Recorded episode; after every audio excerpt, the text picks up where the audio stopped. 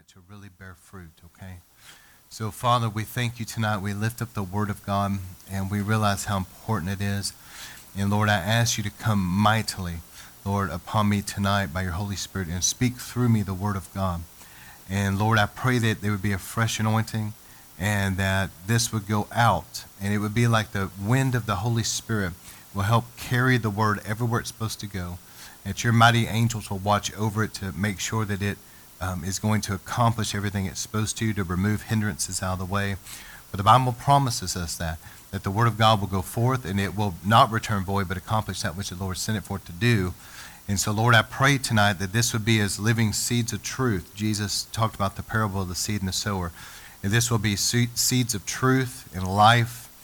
And Lord, that this will go out into good, fertile soil of hearts and minds and lives prepared by your Spirit and that your precious Holy Spirit water those seeds, that they will take root, grow, and produce a hundredfold harvest of eternal fruit that remains until Jesus comes.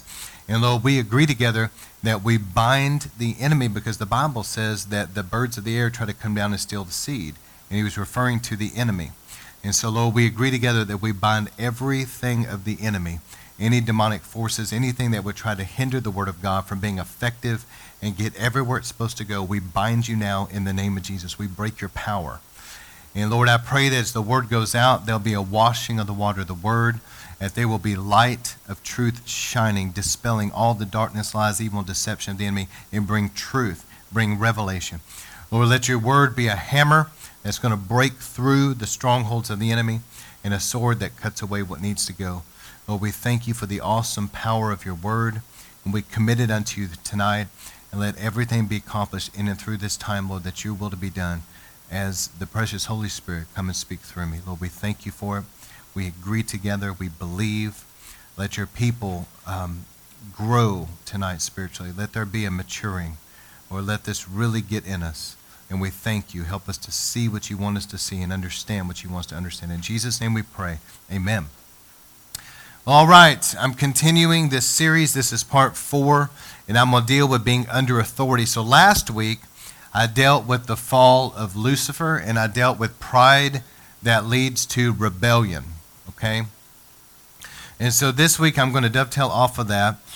And I mentioned last week that when Lucifer was in heaven, the Bible mentions nine different stones. And we know that he was uh, part of, most likely, a part of leading worship to the Lord. And so, to a degree, Lucifer had some kind of a priesthood of sorts that we really don't know much about. But it was, see, here's what I wanted to say as well. You know, sometimes the scientific community, they say things that they feel like maybe the Bible and scientific research and stuff like that are not compatible, and they try to write the Bible off in a lot of different ways. But the truth of the matter is, the Bible was not written for that reason. The Bible was not, there's a lot of things that God did not go into. We come on the scene with Adam and then the fall of man, and then it ends with the restoration of all that. The, the Bible was written to, that the purpose of the Bible was to show God's redemptive plan for fallen humanity. It was not to prove creation or to try to explain things that were way before Adam in great detail. We'll get all of that when we get to heaven. I believe that God will help us understand it. But you got to understand the purpose. And so the Bible doesn't give us too much about the fall of Lucifer, but it gives us enough to where we know what's going on. It's what we need to know. So there was a priesthood of sorts that we don't know much about. And then we know in the Bible that ultimately God brought things there was a Melchizedek type of priesthood that came, but ultimately everything kind of came to a head with the priesthood of Aaron. And the priesthood of Aaron had 12 stones in the breastplate, not nine. And 12 is the number of government. And so God was doing a new uh, priesthood through mankind, and ultimately, the climax of all of that was that Jesus would be our great high priest forever. And he's in the order of Melchizedek. And so that that kind of just I want to explain that because I had some questions afterward about that. So, um, and let me just say that tonight I'm dealing with something that is extremely important This won't necessarily be extremely long or anything, but the content is so important. I want everybody to grasp this, so please give me your best ear. But a Christian that is not under authority is not protected. And so that's what I'm going to deal with tonight. And I, I really do speak of this tonight out of a genuine heart of concern in the body of Christ because a Christian that is really not under authority, they're not really protected from the enemy. And I believe as I go through this tonight, you're going to see that. But I cannot tell you how important it is that you really truly hear from God. Okay, let me say it this way. You cannot be led by anything other than the Holy Spirit about this. You've got to hear from God. But you you need to know that God has placed you under a certain authority. You don't need to, to go there because it has the best puppet show for your kids. Your motive doesn't need to be because it has, you know, um, a cooler facility for your teenager. Um, whatever the motive is that people have, well, th- they like the coffee shop better than this one or something. Those are not reasons to go to a church. You, you need to hear from God. And let me say this in as, as loving of a way as I know how that not everything out there was planted by God in the first place. There are things that were conceived in the minds of men. Oh, hey, this would be a good idea. And so a church is started. But it was never something that was birthed in heaven and that God spoke by his Spirit to people and they were led by the Spirit to do it in the first place.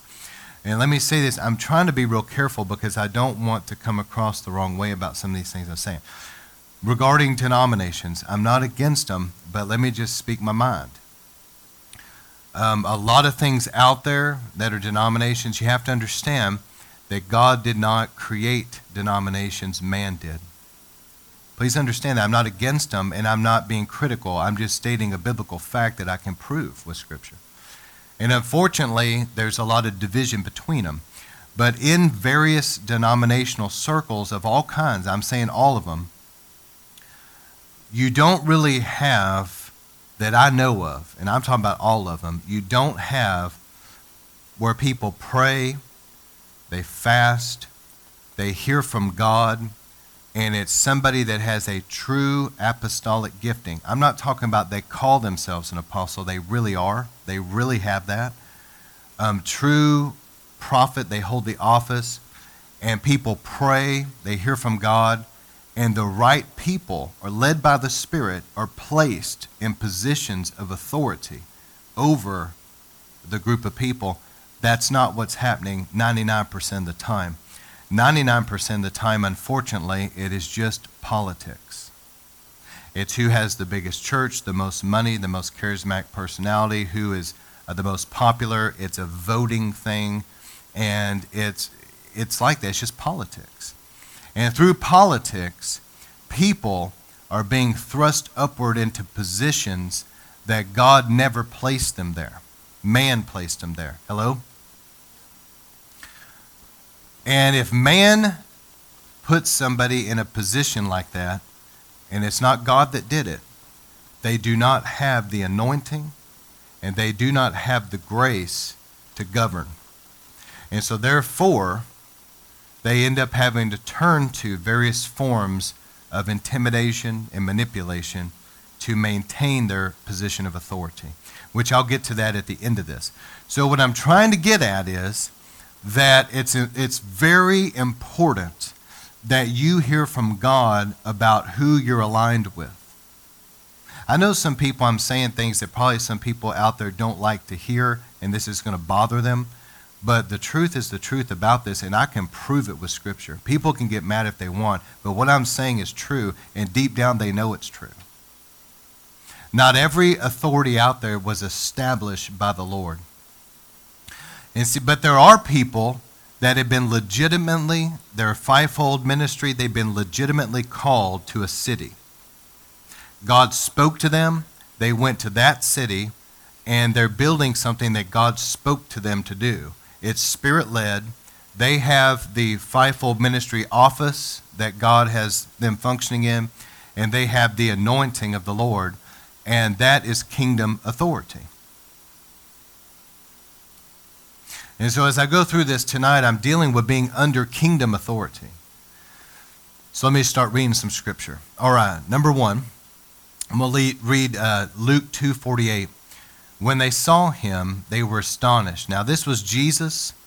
He was in Jerusalem. This very well could have been like a bar mitzvah type of thing. And you remember that he was, uh, Mary and Joseph lost Jesus, man. You know? How do you lose Jesus? They lost Jesus, and they're trying to find Jesus. And they come in, and here's Jesus speaking with all these rabbis and people, and they're astonished at what's coming out of his mouth. I mean, he's around 12 years old here, but he's speaking great wisdom. So this was probably around the bar mitzvah time for him. And Mary, the mother of Jesus, said, Son, why have you treated us this way? Behold, your father and I have been anxiously looking for you. And he said to them, Why is it that you're looking for me? Did you not know that I had to be in my father's house? But they did not understand the statement which he made to them. And he went down with them and came to Nazareth. So, in other words, Jesus left with them, went home, and he continued, listen to this, he continued in obedience to them, his parents.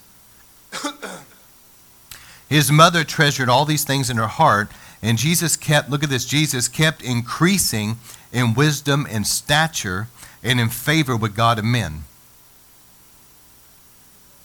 So, Jesus, even though he's the Son of God, he's around 12 years old, and he's submitting, he's being obedient to his parents' authority that God put him under with Mary and Joseph. Think about what I'm saying. He, go, he accepts their rebuke, he goes home with mom and dad and he submits to their authority, he obeys them. And in that environment of not being rebellious, but in that environment of being under their authority and submitting to them, the Bible says that Jesus kept increasing in wisdom, stature, and in favor with God and man. Then, as Jesus continues to grow, and now he's entering the ministry later in life, Jesus makes this statement. Now, he had grown up, he had proven himself that he was not going to be a rebel, but he was going to be somebody that would be under his parental authority that God put him under. I want you to think about this. This is one thing for me and you to submit to mom and dad. He was the God Almighty in the flesh. Have you ever thought about this? And he's saying, Yes, ma'am. Yes, sir. Whenever they tell him to do stuff. And as he gets older, his heavenly father has been carefully watching things. And now he begins his ministry in John 5:19, and he tells the people that are there, he says, "Truly, truly I say to you, the son can do nothing of himself unless it is something he sees his father doing. For whatever the father does, these things the son also does in like manner." So let me rephrase this a little bit. Jesus is saying this, I don't go around just doing whatever I want to do. I am under my Heavenly Father's authority. What I see Him doing, that's what I do. What I hear Him speaking, that's what I speak. But I am not in rebellion to Him. I don't go around just doing whatever I want to do whenever I want to do it. I am under my Father's authority.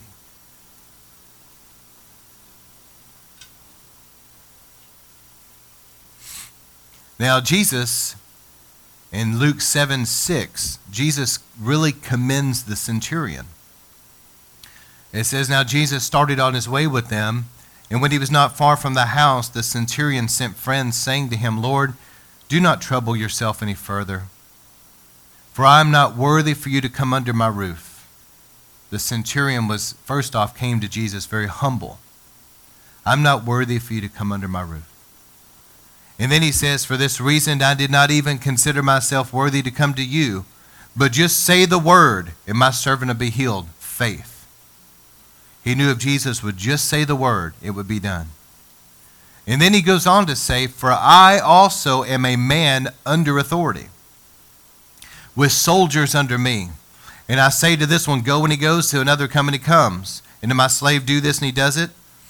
And when Jesus heard this, he marveled at him and turned and said to the crowd that was following him, I say to you, not even in Israel have I found such great faith.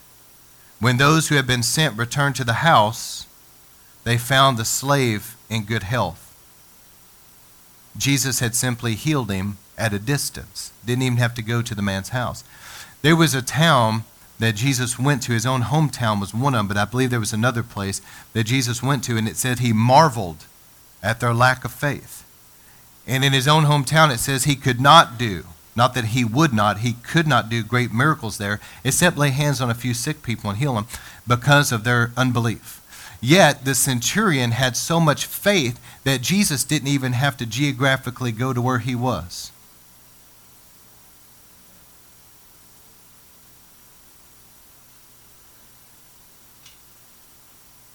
And we know that Jesus said in Mark or Matthew 28 18, All authority has been given to me in heaven and on earth.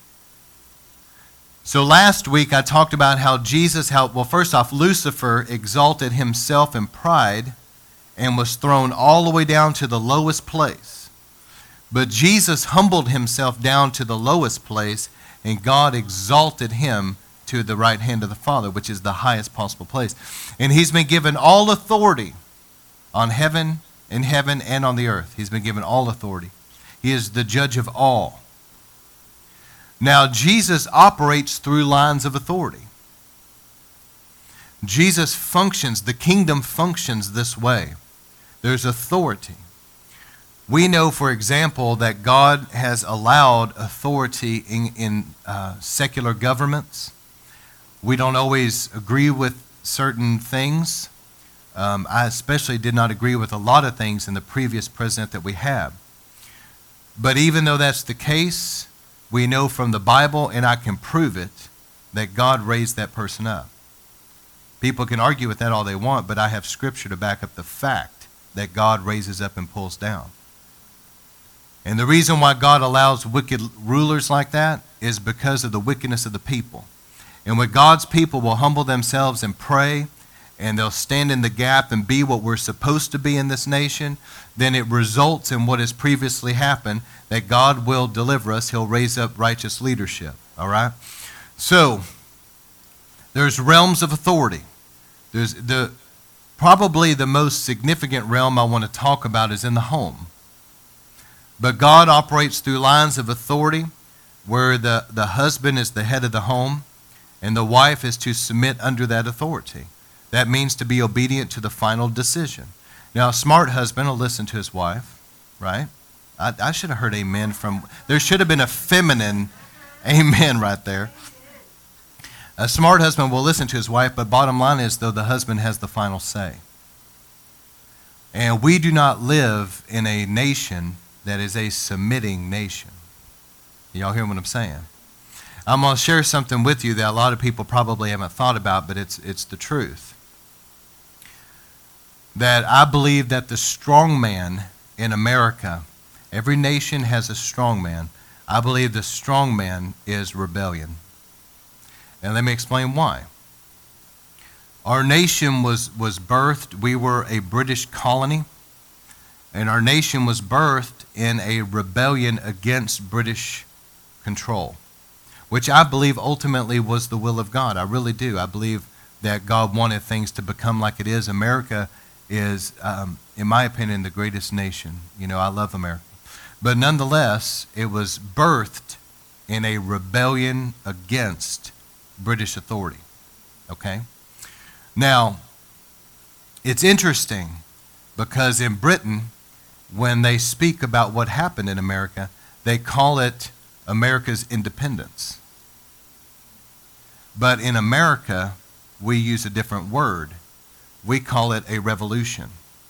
Now, there's a, you got to understand, there's, there's something behind that because a revolt is like a rebellion. You see what I'm saying? And even though I believe that ultimately it was the will of God for things to transpire as they have in America, I do. I believe that. But it does not take away from the fact that it still was birthed in rebellion. And this nation has had some kind of a strongman that's been lurking in the shadows of rebellion. And in the 60s, now this is important because we're believing God for a great awakening in America. And so people need to understand some things spiritually from a spiritual perspective. In the 60s, there was an explosion. It was just like the fullness of time, so to speak, for the devil to just unleash great rebellion.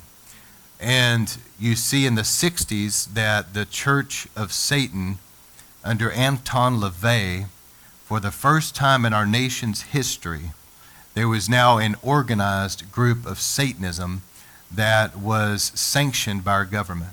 That had never happened before. Satanism or something like that was probably always going on, but it would have definitely been in a hidden place before that.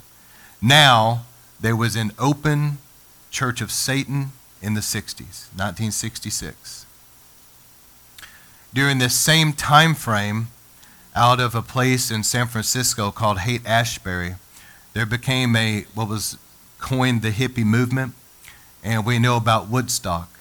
But there was something during this time that was an explosion. It was like the spirit of rebellion that had been, been in the shadows. Now, it was like, like a bomb went off and it just exploded into society. And all of a sudden, there was a generation that began to rebel against every type of authority that there was the government, rebelling against parents, any type of God ordained authority they begin to rebel against that authority. And let me say something that's really important. When you're dealing with rebellion, rebellion is a great evil. Last sermon, I dealt with Lucifer, who was lifted up with pride and rebelled. And now he's known as Satan. And so I'm just telling you that pride and rebellion is the nature of Satan. It's a great evil. And when you're dealing with rebellion, the Bible says that rebellion is as witchcraft. Please remember this. If you're taking notes, that'd be important to write down. Rebellion in God's eyes is as witchcraft. So now let me show you something. In the 60s, when all of a sudden there was a generation that wanted to just rebel against all authority, what do you see that began to creep into that generation? Pretty soon, you start seeing that most all of them begin to dabble in the occult. Look into it. All of a sudden, different forms of Eastern mysticism, different forms of um, the occult that had never been prominent in America. There was occult bookstores, but I mean, these things were like in back alleys. Nobody in mainstream would have really known about them. You know what I'm saying? Now, all of a sudden, this generation of rebels, it's now becoming very pervasive that not only are they rebelling against authority, but now they're starting to practice different forms of witchcraft, divination, and also sorcery. The Bible, the biblical word for sorcery is pharmakeia. And pharmakeia is where we get the word pharmacy from, and sorcery is connected to drug use. So you know as well as I do what became widespread during the great rebellion of the 60s among the hippies drugs. Also, you, when you're dealing with rebellion, you're dealing with witchcraft. Now you're also beginning to deal with the Jezebel spirit. And the Jezebel spirit is a serious spirit to deal with. Now, Jezebel is not just a spirit of ungodly control, rebellion, and witchcraft, but Jezebel also has to do with sexual immorality. So during this great rebellion against authority, all of a sudden witchcraft, all of a sudden drug use, sorcery.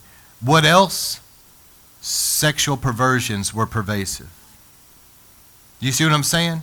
It was not just something that was just in the realm of rebellion. When people move into rebellion, y'all please give me your best ear tonight.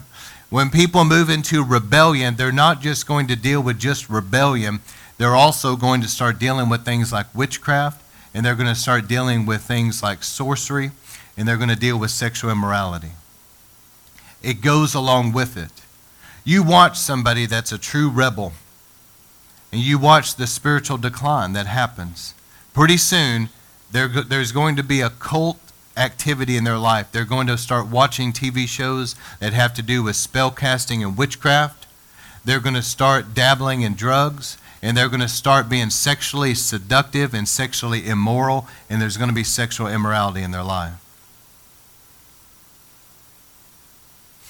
And so, as I'm going through this, I want you to really grab hold of what I'm saying because this is very important tonight because I believe that there's a lot of Christians out there that are not under authority. If people will pray and hear from God, God will take them and He will lead them and He'll bring them under the, the pastoral covering that they're supposed to have. And it's a God ordained thing, it's a kingdom authority. There's protection in that. But the devil realizes that they are protected and they're right in the middle of God's will for their life. So what does he do? He does everything he can to take like a crowbar and try to pry them out of that place. Whether he can get them offended or whatever he needs to do, he wants to go in there like a crowbar and pry them out of that place and get them out of that covering so that they're vulnerable.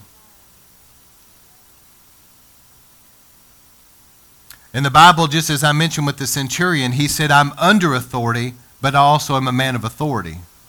And it's important to me as a pastor. I don't want to feel in any way like I'm out here on my own doing stuff. I personally have an, a male authority figure over my life as a pastor. And not only that, he's also a true apostle for real, not just somebody that calls themselves one. And I'm under authority. I'm under that covering of protection because my mom and dad did not raise no fool. And I'm not going to be out here vulnerable to spiritual warfare. I'm under a covering of protection, somebody that's praying for me. And also that now there's an authority invested in my ministry as well to be a covering. And let me read this. I'm going to tell you a couple stories. Um, 1 Corinthians 11 3. You have to understand all of this from a Hebrew perspective in their culture, which I'll try to explain it. Just like nowadays, we would maybe use an example because in our culture, things are a certain way. We might talk about fast food and we might talk about versus somebody cooking at home. And that's in our culture. And so we could use that as an analogy and everybody here would get it. But you go to somewhere else that doesn't know, you go to some country where there's no such thing as fast food, and you try to use that example, and they're not really going to understand what you're talking about. So, in the same way, Paul's using some terminology that was in the Hebrew culture in Israel back then. So, let me explain it. Uh, 1 Corinthians 11, verse 3 But I want you to understand that Christ is the head of every man. And the man is the head of a woman. Now, he's talking about the home, he's talking about the husband. And God the Father is the head of Christ. Every man who has something on his head while praying or prophesying disgraces his head. But every woman who has her head uncovered while praying or proph- prophesying disgraces her head. For she is one and the same as the woman whose head is shaved. For if a woman does not cover her head, let her also um, have her hair cut off. But is, if it is a disgraceful thing for a woman to shave her head, let her cover her head. For a man ought not to have his head covered, since he is the image and the glory of God, but the woman is the glory of man. For man does not originate from woman, but woman from man. For indeed the man was not created for the woman's sake, but the woman for the man's sake. Therefore, let the woman um, I'm sorry, therefore the woman ought to have a symbol or a sign of authority on her head. Look at this because of the angels. It's talking about fallen angels. This doesn't make sense to a lot of people in American culture. But during this time, a married woman would have a, her head covered, and it was a way of honoring her husband and being under his authority. And Paul was trying to use this like an analogy. And he's basically saying here that a husband should not be, it is a disgraceful thing for a husband to be underneath his wife's authority. It is disgraceful, it is a shameful thing. But he's saying that a woman ought to be under her husband's authority, and she should have a covering. He's speaking symbolically. He's using a natural head covering in the Middle East to explain a spiritual covering.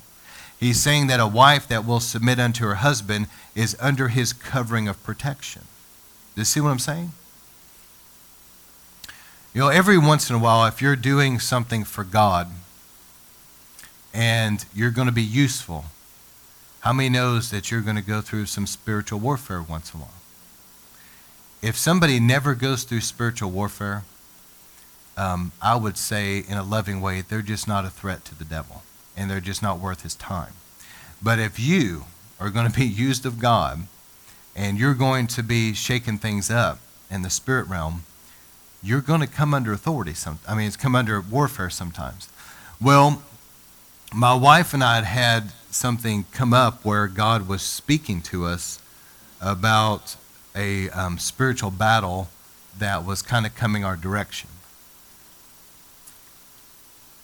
Now, as many of you know, my wife's testimony, her family was involved in the occult, things like Satanism, witchcraft, and all that, which, of course, she used to be and got out of it and came to know Jesus. Amen.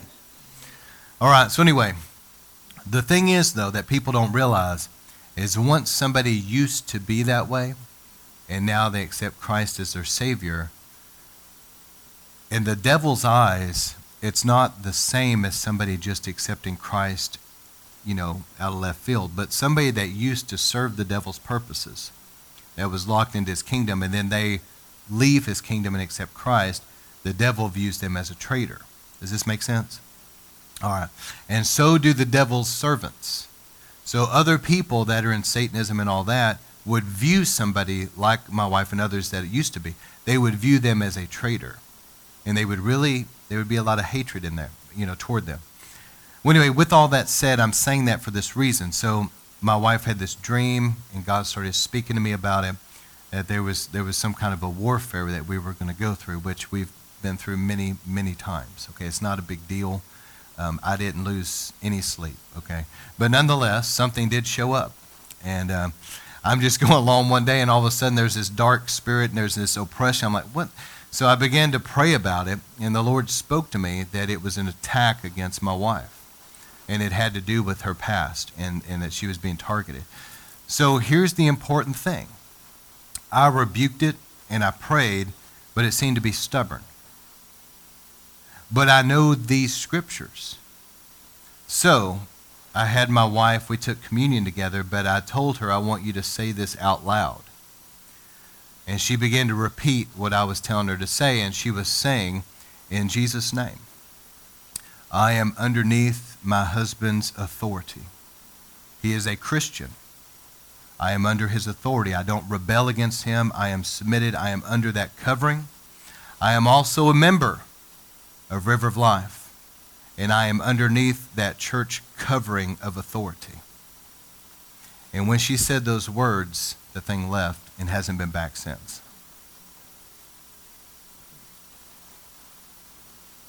I'm trying to show you the Bible says a woman ought to have a sign or a symbol of authority on her head because of the angels. It's talking about fallen angels, it's not talking about good angels. And so it's saying that you need to be under a covering of protection because of the lurking dark forces that are out there that everybody's and it's all through the scriptures ephesians 6 10 through 18 shows us that we are living in a spiritual warfare we, the Bible says we don't wrestle against flesh and blood, but what? Against principalities, powers, world rulers, and wickedness in the heavenlies. We know that there are dark spirits that roam the earth. We know that, that there's going to be spiritual warfare. And it is so important that people are underneath a covering in these latter days. And I don't mean some kind of like a paper mache where somebody is just eeny, meeny, miny, mo, I go to this church over here, and it may even be a place that God never even spoke to them to birth that thing in the first place. It was conceived of man. It does not have true spiritual authority. That's like a paper mache. I'm talking about that you heard from God where you're supposed to be going. And come hell or high water, you're not getting out of there. You, you have heard from God and you come under that authority, under that covering, it's kingdom authority. You understand? And there was such a protection. Now, on the flip side, I'd had some people that we knew, this was years ago, okay, that were a part of our ministry. And we, we were a spiritual covering to them. And God, man, when, when they were in right relationship with us, there was a, an anointing because we know that when people are underneath an authority, the Bible says in Psalm 133 that the oil flows from Aaron's head down his beard, down his garment. So there's a downflow of the anointing. These people were functioning in our, the anointing that was flowing down from us to them. And they were seeing a real move of God. I mean, they were seeing people saved. The, the geographic area where they were at, their, their testimony was beginning to really impact the whole area. It was awesome. There was, there was healings and miracles. There was people being delivered of things. It was just full-on revival. But over time, you know, pride began to slip in. And the way that we communicated, because we weren't living in the same city, we had had to communicate through Skype, okay? And so we communicated, and I noticed that their attitude toward me started to change. And I noticed that they began to try to connect with another authority that was in their city. But they still wanted my authority too. So they were like, it was some weird thing going on there. Well, here's what happened they became vulnerable to the fallen angels. Hello. Next thing I know, I'm getting contacted because all hell broke loose. They were being attacked like you wouldn't believe. Trust me when I tell you, it was bad. Their marriage was on the brink of divorce. Their health was failing. They were mentally and emotionally tormented. They couldn't even sleep at night. You do that for a while. They were so attacked. It was horrible. I felt so bad for them. But bottom line is, they were not in right relationship with the covering that God originally put them under. They chose to rebel.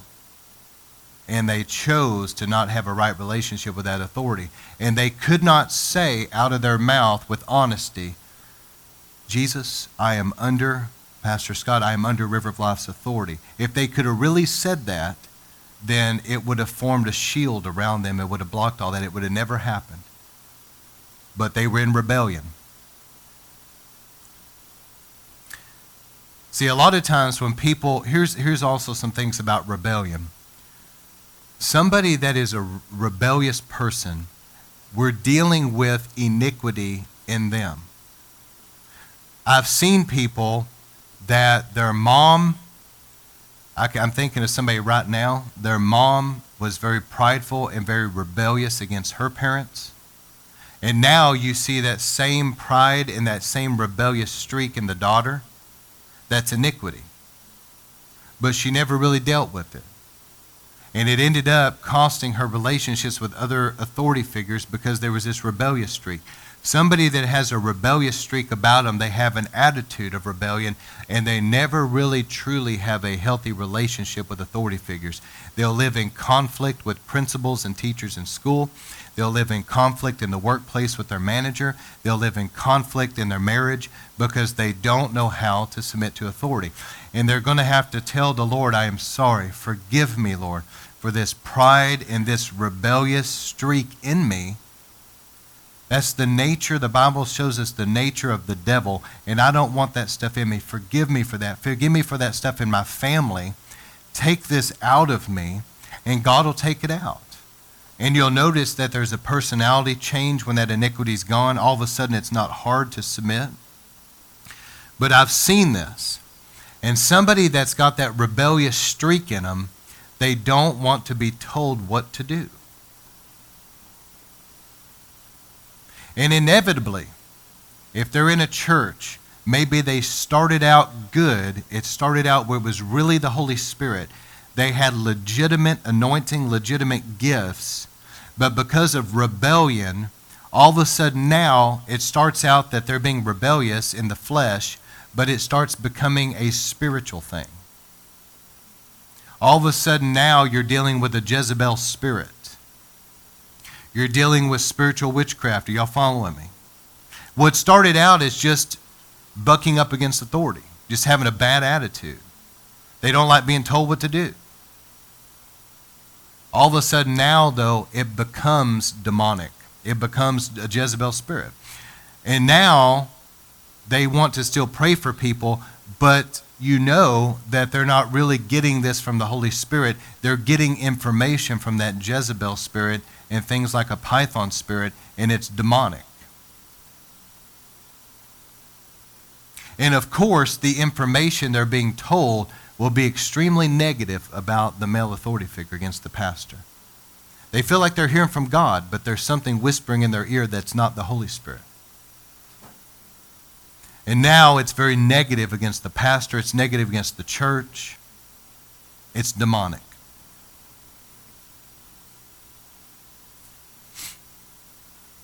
And usually, these same people will deal now with some kind of a weird witchcraft. They don't realize it, but they're communing with and they're functioning in a spirit that's not the Holy Spirit. So again, you see rebellion connected to witchcraft. They're trying to prophesy. Remember, Jezebel calls herself a prophetess. Remember that? They try to prophesy. They're trying to function in gifts. But now it's not the Holy Spirit, it's another spirit, and it's more like divination.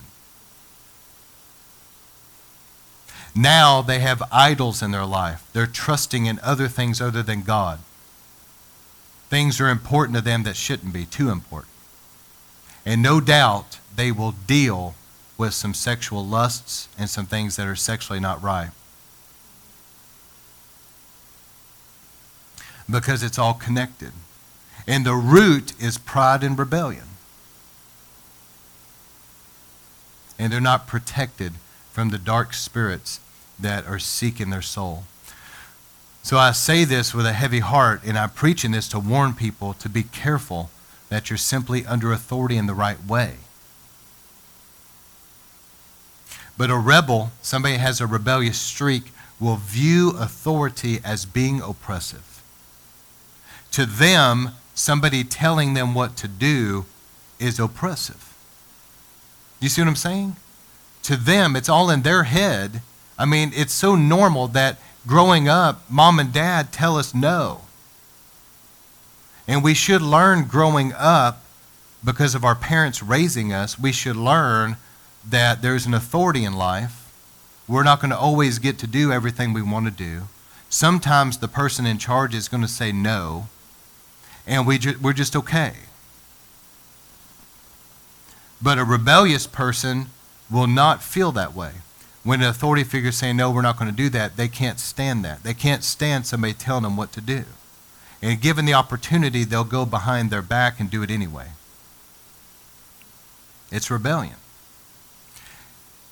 And I don't want to get too much into this today because I'm going to build on this as I go because I'm dealing with the travels of David and Saul, and all of this is connected. Saul was a rebel. God specifically told King Saul, when you go in and fight this enemy, you kill everything. You kill everybody. Saul comes out and saves the best sheep, the best cattle. Saul knows that he is not of the priestly order, and he still, because Samuel took so long to get there, Saul decides, I'm going to perform the sacrifice that was totally rebelling against God. He goes in, he even spares the king of the city that he was supposed to kill the king, and he spared him. And Samuel was so upset. Saul, Saul says, and this is the deception of a rebel. That Saul, being a rebel, says, Look, I did everything God told me to. And Samuel says, No, you didn't. What is this bleating of sheep that I hear right now? What is the lowing of cattle that I hear? And why is that king still alive? No, you didn't do what God told you to do. You're just deceiving yourself. You've rebelled. And he goes on to say, and this is where we get it from rebellion is as witchcraft. And it wasn't too much longer that King Saul, being a rebel, ended up being tormented by a demon. Hello? And had to have David come in and play the harp and sing to him to get that thing off of him. And then rebellion in Saul's life, it's not too much further down the road that he's going to a witch in Endor to get information. Hello? Are you seeing the pattern? He started out as a rebel. Next thing you know, he's demonized and he's going to a witch.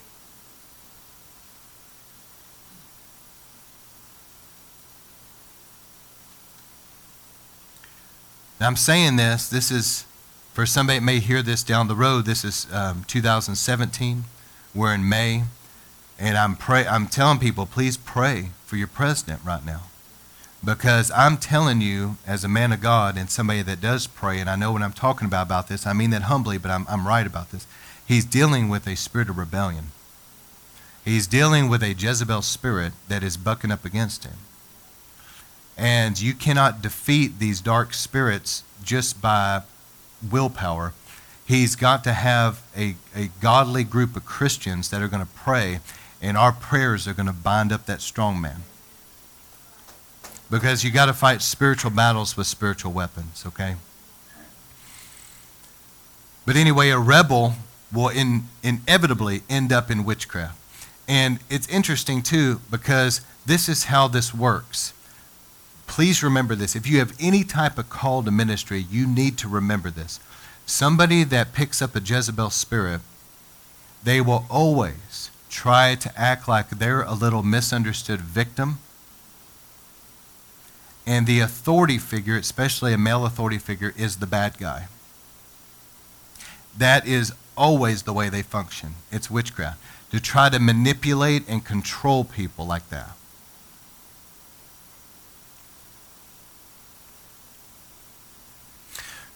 So now let me move to the last couple things I want to say. You know, people say, well, I hear what you're saying. How do we practically live these things out? Well, number one, if you see a rebellious streak in your life, you really need to ask God's forgiveness. And you need to ask Him to forgive you for that iniquity and to take that out.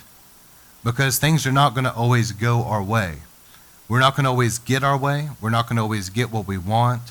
We're not going to always be told yes all the time. Sometimes we're going to be told no. There's things we want to do. And God wants us to simply function under authority. And if we have a good attitude and we'll be properly under authority the right way, there is a huge protection there. But see, people want to go out and be used of God and see souls saved and do all this, and then they want to rebel and be out from under the covering. And what happens is, is they get slammed by the enemy.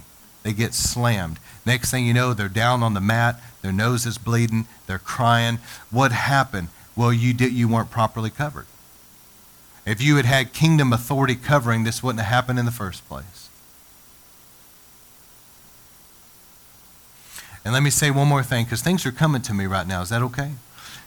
One more thing is that this whole thing with dual authority, there's no such thing as a two headed, something that's got two heads is in a freak show. You hear what I'm saying? You, you, you have one headship. And here's what happens a lot of times in a church, somebody will have a pastor, but they'll have somebody else that will be like maybe a real motherly woman that they call spiritual mom or whatever. That's really a Jezebel. I'm not saying every time, but a lot of times and they have dual authorities that they want to submit to, so to speak. They call it submission, but it's really not. And so here's what they do the pastor tells them no. They don't like that. So they go to this other authority and they present it a certain way to them to where now this other so called authority is agreeing that, well, the pastor's wrong. He shouldn't have said that. And so now they're learning how to manipulate and control people like that to play. You know, you don't have to teach kids these things.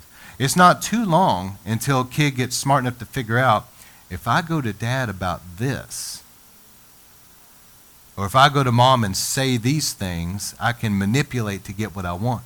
And so it's the same type of thing. Parents start figuring out what the kid's doing. They join forces and say, You're not going to do that. You're not going to play us against each other like that. Well, in a church, there's only going to be one headship. It's like, it's like a, a home. There's one husband. You don't have this husband, and then you have this other husband over here. You know what I'm saying? And you, you can play, it doesn't work like that. So there may be some really bizarre, weird thing going on out there, but it's not biblical. But God has lines of authority, and there's one headship. And these people don't like that, so they try to play and manipulate people, twist things around. All right.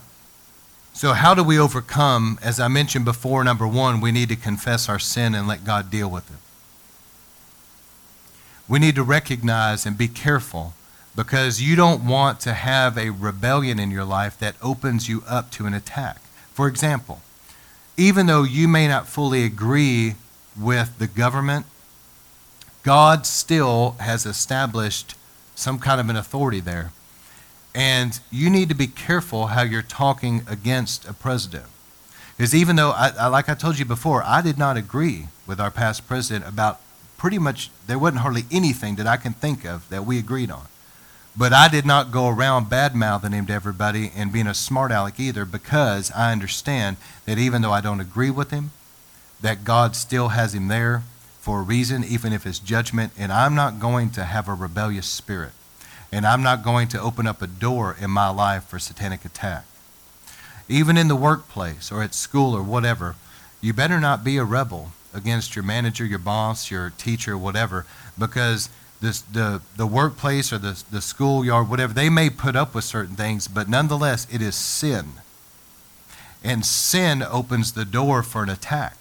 All of a sudden, people have uh, health problems they can't shake. They have this over here, financial lack. They have these problems. And it's because they're rebelling against authority. And it's opening them up for an attack. I'm not saying you have to always agree, but you still have to have a right attitude. Does this make sense? Even though you don't agree, you still have a godly attitude about it. And I know that there are places and times where maybe there's an abuse of authority. And if there's a way of properly, in a godly way, going about something to deal with that. But I'll tell you what, even abusive authority is better than absolutely no authority at all. Because where there's absolutely no authority, you have anarchy lawlessness. Look at, look at society whenever we've had these riots somewhere on the streets and you see looting, you see people getting killed, you see bloodshed and violence. That is lawlessness. That's anarchy. And I promise you, if you took away authority out of our nation, that's exactly what would spring up everywhere. And that's why you see some of that in other parts of the world because they don't have good authority. And let me tell you something else. That's why people have such an attitude even toward our law enforcement because they're an authority figure. See what I'm saying? And I, I believe that some of them probably do abuse their authority. And um, those type of people need to be dealt with by their authority. They need to be fired or whatever. But by and large, most of them don't. But yet, society you have a spirit of rebellion in America that wants to buck up against every type of authority that there is. So, what do you see in our society right now? You see pupils in the school constantly bucking up against a teacher, rebellion. You see children in the home bucking up against parents, rebellion. You see society, people out on the streets bucking up against law enforcement. They're challenging every type of authority there is. They go to an establishment and there's a manager there and they don't get their little way, so they want to buck up against the manager. You know, there's just so much rebellion. And um, I'll just tell you that because, you know, because I'm law abiding citizen, hopefully this would never happen. But I mean, if a cop ever pointed a gun at me and said, lay down, I'm laying down. I just don't have a problem with that. I'm not trying to be mean, but they wonder why things don't go their way. I'm, I'm not trying to be a smart aleck. I'm, I'm being sincere. But I mean, it's, it's, you know, when you're a rebel, you're going to have a lot of problems with a lot of people. Not just a cop. There's going to be a lot of people you have a lot of problems with.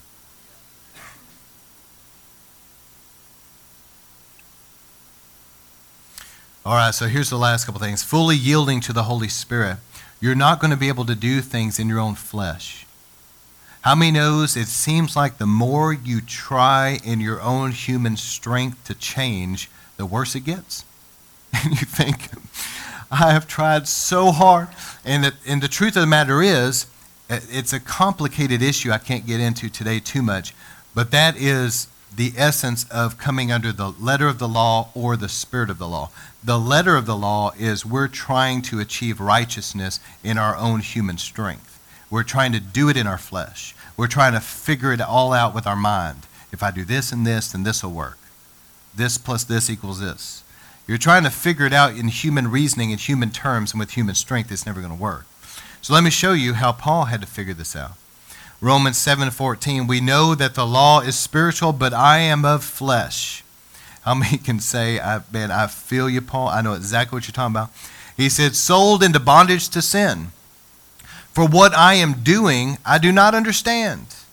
For I am not practicing what I would like to do, but I am doing the very thing I hate. How many have ever felt that way? I have felt that way.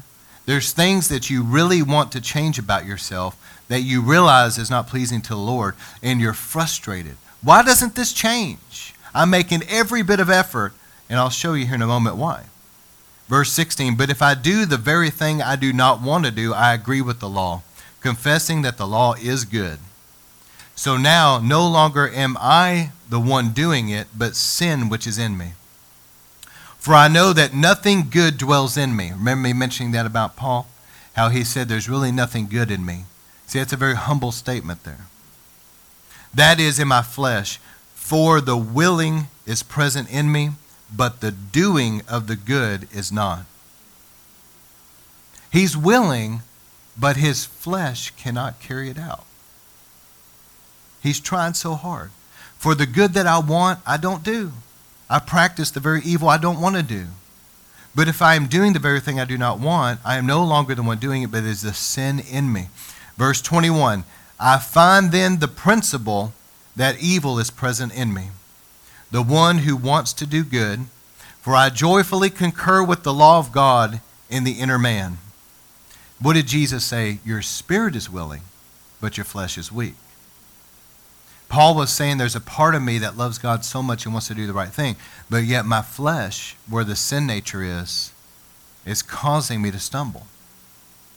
But I see a different law in the members of my body, waging war against the law in my mind, and making me a prisoner of the law of sin, which is in my members. Wretched man that I am, who will set me free from this body of death? But thanks be to God through Jesus Christ our Lord. So then, on the one hand, I find myself with my mind am serving the law of God, but on the other, the flesh, the law of sin. So here's how you overcome. Your inner spirit man as a Christian is crying out to God. Your inner spirit is saying, Lord, I love you. Lord, I want to live righteous. I want to please you. But then your flesh, where the sin nature dwells, is saying, I don't really care about the law of God. I want to do what feels good and whatever I want to do. So the flesh is like a, a rebel, if you will.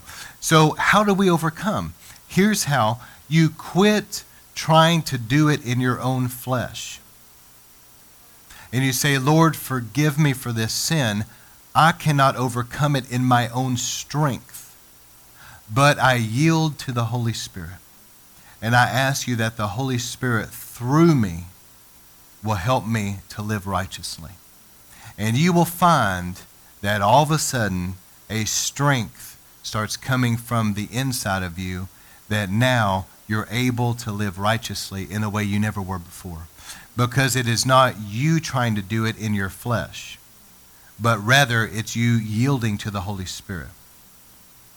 When you're trying to do it in your own strength, that's the letter of the law. You're trying to achieve righteousness yourself. Uh, not maybe to the degree that you feel like you're earning your salvation, hopefully not but it's along those lines. It's like really working hard to achieve. But what you have to understand is, is that Jesus already achieved your righteousness at the cross. And so basically what you're saying is, Lord, forgive me for my sin. I believe that I've received that forgiveness. So now, because of Jesus, I have become the righteousness of God in Christ. My sin is washed away. So now I say, Lord, let your Holy Spirit live through me.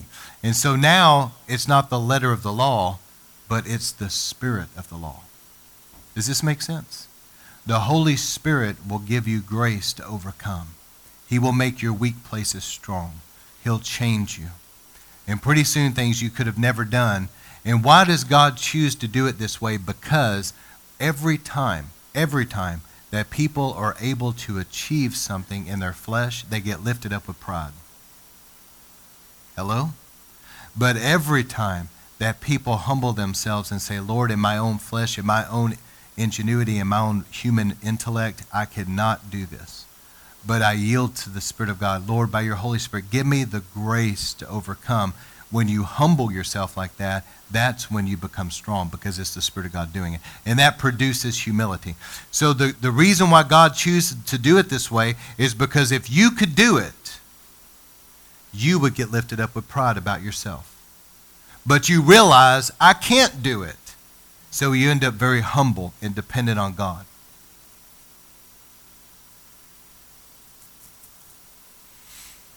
All right, let me close with this. If you have questions about that, ask me, but I don't know how else to explain that. All I know is, is that according to the word, if we humble ourselves, God gives grace to the humble.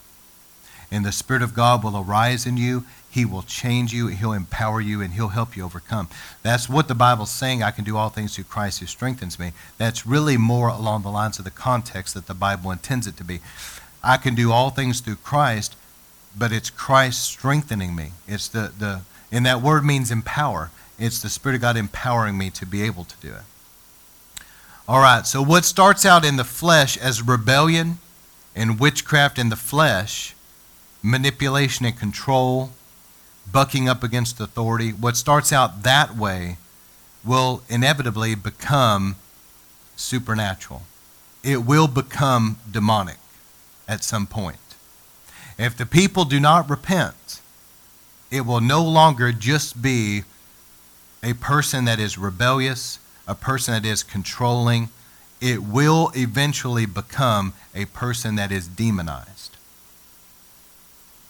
In Galatians 5:18, but if, you, but if you are led by the Spirit, you are not under the law. This is hard for some people because they've been so legalistic. For so long, they've been working so hard to achieve something. And it's hard for them to let that go. But we've got to learn to yield to God, yield to the Holy Spirit. Number, verse 19 Now the deeds of the flesh are evident, and there's not one good thing in this list immorality, impurity, sensuality, idolatry, witchcraft, enmity, strife, jealousy, outburst of anger, disputes, dissensions, and factions, envying, drunkenness, carousing, and things like these. As I forewarned you, just as I've warned you, um, that those who practice these things will not inherit the kingdom of God. I hope that that doesn't go over people's heads because people that live this way are not going to be in heaven. It amazes me how people pick and choose what they want to believe out of the Bible. Well, I like verse 22, but I don't, I don't like verse 20, so I'm not reading that. You know, there was a lady one time, I had a friend of mine, there was a lady that she worked in a church, but she was a practicing homosexual. And he would try to tell her, listen, you can't do this. I mean, anyway, but he noticed one day that she would have her Bible there instead, she would read it and she had taken a sticky note and cut it to where it was exactly the size that covered up 1 Corinthians 6:19 which says that homosexuals will not go to heaven when they die. It says those words. And she took and she put covered that up so that she could just read right over that. Listen, you're not doing yourself a favor by picking and choosing what you like out of the Bible. Verse 22 But the fruit of the Spirit is love, joy, peace, patience, kindness, goodness, faithfulness, gentleness, self control. Against these things there is no law. Now, those who belong to Christ Jesus have crucified the flesh with its passions and its desires. Do you see? Whenever you die to the flesh. So people say, How do we overcome rebellion? How do we overcome the tendency toward that ungodly witchcraft of the flesh, being controlling? How do we overcome? You overcome by quit trying to fix it in your own human strength and you yield to the Holy Spirit. Because the deeds of the flesh are all these negative things. Do you see what Paul was dealing with earlier in Romans? The very thing that I don't want to do, I find myself doing. Why? Because the deeds of the flesh are idolatry, sensuality, impurity, strife, jealousy. But, he, but Paul goes on to say he's learned that those that belong to Christ Jesus have crucified the flesh and they live according to the Spirit. And then you see the fruit of the Holy Spirit manifest with love, joy, peace, patience, kindness, goodness, faithfulness, self control, etc. So as you yield to the Holy Spirit and relax, quit trying to work so hard, relax. See, religion is all about works, legalism. You know, if I do this and don't do that, and don't get me wrong, there is there is a place to know right from wrong and to not do wrong, okay? But nonetheless, if we yield to the Holy Spirit, his fruit will come forth. If you keep yielding to your flesh and trying to fix yourself in your flesh, the fruit of the flesh will be what's coming forth. And so this is why I close with this thing. 1 Samuel 15, 23, rebellion is as the sin of witchcraft. And then Revelation 21, 8, but for the cowardly, the unbelieving, the abominable, the murderers, the immoral person, the sorcerers, that has to do with those that practice the dark arts like the witches, and all idolaters and all liars, their part will be in the lake that burns with fire and brimstone, which is the second death, talking about hell. And Derek Prince said something here I want to read, and I want, I want to close with this statement. But Derek Prince traveled all over the world for decades. He preached in Africa, he preached in Europe, he preached in America. He was all over. He saw the greater global body of Christ. All kinds of different denominational groups, all kinds of ethnicities. So when he makes a statement like this, I want you to understand that this is not a flippant thing. This is over decades and decades of preaching all over the whole world, okay? And this is what he said. I want to present to you what I consider to be the greatest single hindrance to fulfilling one's calling at this time. I think that this force especially targets men, and even more particularly men who would be leaders in the church. If I were to give you a hundred guesses, I do not believe you would guess correctly. The particular force that hinders Christian men and women from fulfilling their callings and achieving their destiny in God is witchcraft. It is the major enemy of God that binds millions of individuals from fulfilling their call and being effective in God's army. And that's out of his book called To Conquer in chapter 6. I agree with this 100%. I can't get into it tonight. I close now, but next week I'm going to, or yeah, next week I'm going to continue this. But see, when people get rebellious, y'all look this way at this closing statement. When people get rebellious, and now they move from re- just being rebellious, they're bucking up against authority, they have a bad attitude, all that. Now it's not just that anymore. Now they're demonized. Now you're dealing with a spirit, you're dealing with a Jezebel spirit. When it gets to that place, those people don't mean to, I know a lot of them don't mean to, but now they're being used of the devil to begin to speak and release curses against the pastor and against the church. And it is very powerful. So, what do we mean by curses? These are all through the Bible. But it is words that have a supernatural power behind it. And as they gossip, as they slander, as they speak against, as they pray against, as they give false prophecies against a pastor and a church, those words have a supernatural power behind it that is trying to cripple men of God and churches from being able to fulfill their destiny in God. I cannot tell you how difficult it is going through that. I cannot even tell you. I'm not even going to try. But that, that there is a power that's behind that witchcraft that tries to prevent men of God from being able to fulfill their destiny in God and tries to prevent churches from being able to be everything God's called it to be. It is literally witchcraft, and it is very powerful. And it's sad because those that are out there, the Satanists and witches that are praying against us, you know, we rebuke that. It's really not that big of a deal. Don't get me wrong. It's, it's powerful. You need to be aware of it and rebuke it. But it's the people inside the church those people that are using, think about what I'm saying to you. Once you accept Christ as your Savior, there is an authority in a Christian that's invested in them because they're a Christian. Jesus said, Whatever you bind on earth will be bound in heaven, whatever you loose on earth, loosed in heaven. There is a spiritual authority from God invested in a Christian. So a Christian that's being used of the devil like this, it has an authority that is invested in them as a Christian and a demonic thing that is targeting you. And I'm just telling you, it's difficult. But God is going to deal with these things in these last days. I believe that, that the power of these things is going to be broken, and people are going to rise up and fulfill their destiny in God. So, Lord, we thank you tonight. We thank you for hearing and answering the prayers over this time, and we're going to pray for people here in a moment. But as we close down recordings, you can go ahead and do that. Lord, we thank you. Seal this time. We bless you. And Lord, I pray this word will go forth and really bear fruit. In Jesus' name we pray. Amen. You can just turn up the CD for a moment. I want to pray with you guys tonight.